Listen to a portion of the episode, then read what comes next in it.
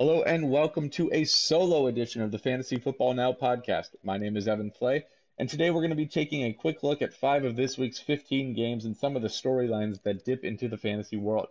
We'll be back later in the week with other installments, but for now, we'll get right into it. And we'll start in Arizona with the Seahawks taking on the Cardinals. And right off the bat, the big question is what's going on with Chris Carson and his fumbling issue? Is his workload going to be reduced? And if so, who's going to take the extra carries? Rashad Penny was out this week with a hamstring, so it, re- it remains to be seen if he's going to even be active for, for this week's game. If he's not in, CJ Prosise is only equipped to take five, six, seven carries. So who's going to get the extra ones? I think we know the answer to that question. It's Russell Wilson. So will he be able to build off of last week's successful rushing game? We'll have to find out. On the other side of the ball, very similar question. Will Kyler Murray continue to run? The Seahawks are allowing less than 70 rushing yards per game this year, so any potential success with David Johnson on the ground and any of the designed quarterback runs might not be in the game script at all. Moving on to Minnesota, where the Bears look to keep their winning streak going. And right off the bat, we just saw it on Monday Night Football the continued development of David Montgomery. He is not the kind of running back like Christian McCaffrey or Alvin Kamara who can just take a single snap and take it to the house.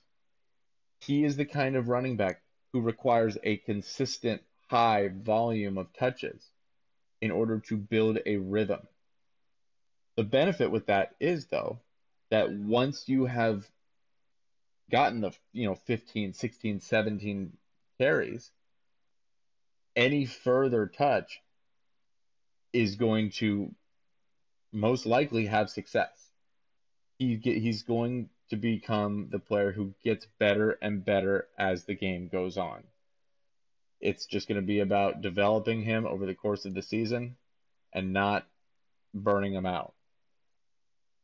On the other side of the ball is Stefon Diggs. I mean, it's got to be it's got to be hell to be a, a, a Vikings fan at this point. I mean, to have such a talented and versatile weapon and have him be almost a non-factor. I mean, that's unacceptable. It's you can bet that the Vikings coaching staff is are, are figuring out ways to to get him right again. We'll head out to Wisconsin next, where the Eagles look to right the ship in one of the most difficult places for any visiting team to execute, uh, being Lambeau. And here's the thing: one of the quarterbacks, be it Carson Wentz or Aaron Rodgers, has to get back on track this week. And I, now I made a bold prediction in the earlier podcast today, but I'm going to make another one right now. When it comes to this game, it's it's going to come down to Zach Ertz versus Davante Adams, and whoever has more targets, their team is going to win the game, and that is due in large part to the chaos in both of the backfields. I mean, is it is it Miles Sanders? Is it Jordan Howard? Is it Jamaal Williams? Is it Aaron Jones? At least on the Packers side, you know that the majority of the talent rests in Aaron Jones. But then you look at this week's game, and who had the majority of the rushing yards? It was Jamaal Williams, and it wasn't close. Next up, we'll head down to Atlanta for the Titans and the Falcons. And I, I hate to say it, but this kind of is a make or break game for Corey Davis. And listen, this is a really weird situation because Corey Davis is not the issue at all. Marcus Mariota is the issue.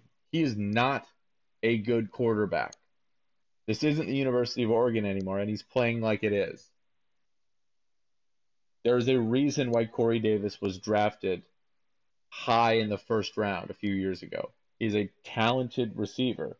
But when you have a quarterback who has shown a tendency to just sort of latch on and and uh, has shown an unwillingness to, you know, sort of break out of his comfort zone, you get into a situation like this, where it's we're coming into week four, and if a player hasn't done something, and built up that rapport, it's going to be very difficult. Uh, built up that rapport with the quarterback. It's going to be very difficult to establish that down the line when other players like Derrick Henry, Adam Humphries, Delanie Walker, AJ Brown, when all of those guys have started making headway with, with Marcus Mariota.